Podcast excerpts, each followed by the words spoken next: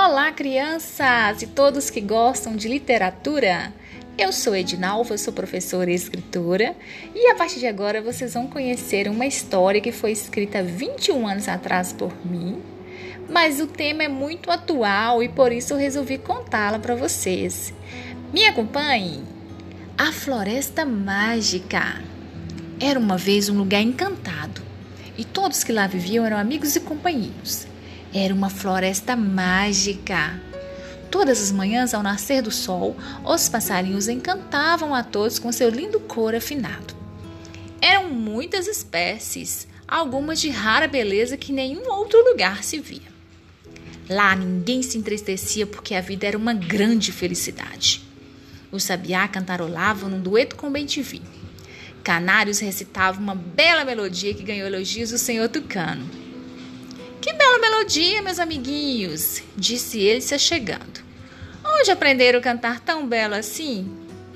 Ah, somos muito experientes nesse assunto, senhor Tucano, respondeu um canário empolgado com elogio. E o Tucano, animado, quis aprender.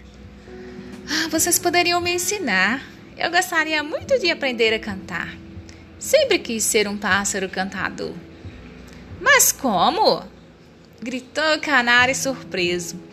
Com esse bico enorme que tem, acho que não conseguirá. Não tem problema, eu quero tentar, insistiu o amigo tucano.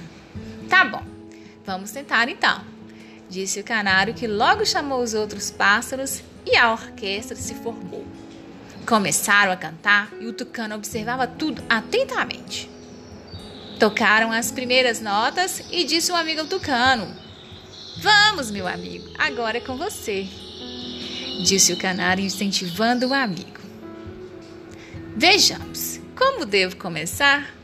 Ele pensou, virou seu bico para cima, viu o céu azul e límpido, admirou sua imensidão e tentou, mas não conseguiu.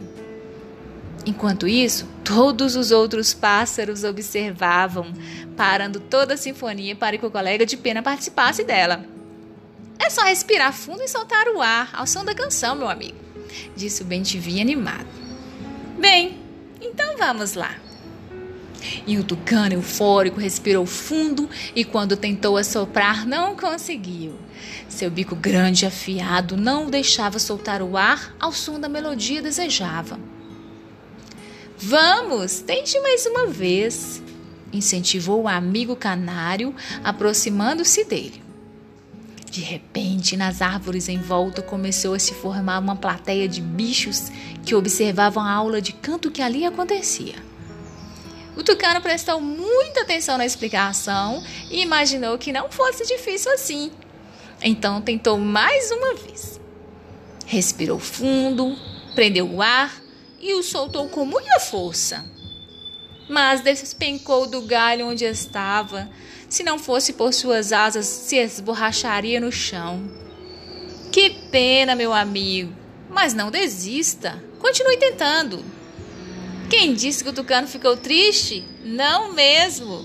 Ele entendeu que poderia ser feliz com seu bico grande e deixar que os outros cantassem suas lindas canções, animando a vida de todos daquela floresta. Ele entendeu que não precisaria cantar para ser respeitado ou amado. Ele voou animado para o outro lado do rio, se juntando a outros tucanos que comiam frutos da árvore verdinha. Quanto aos outros, voltaram a cantar, alegrando o dia dos demais que ali estavam. E por hoje é só. Encerramos o nosso segundo, primeiro capítulo. Daqui a pouco a gente começa com o nosso segundo capítulo. Aguardem! Um abraço a todos!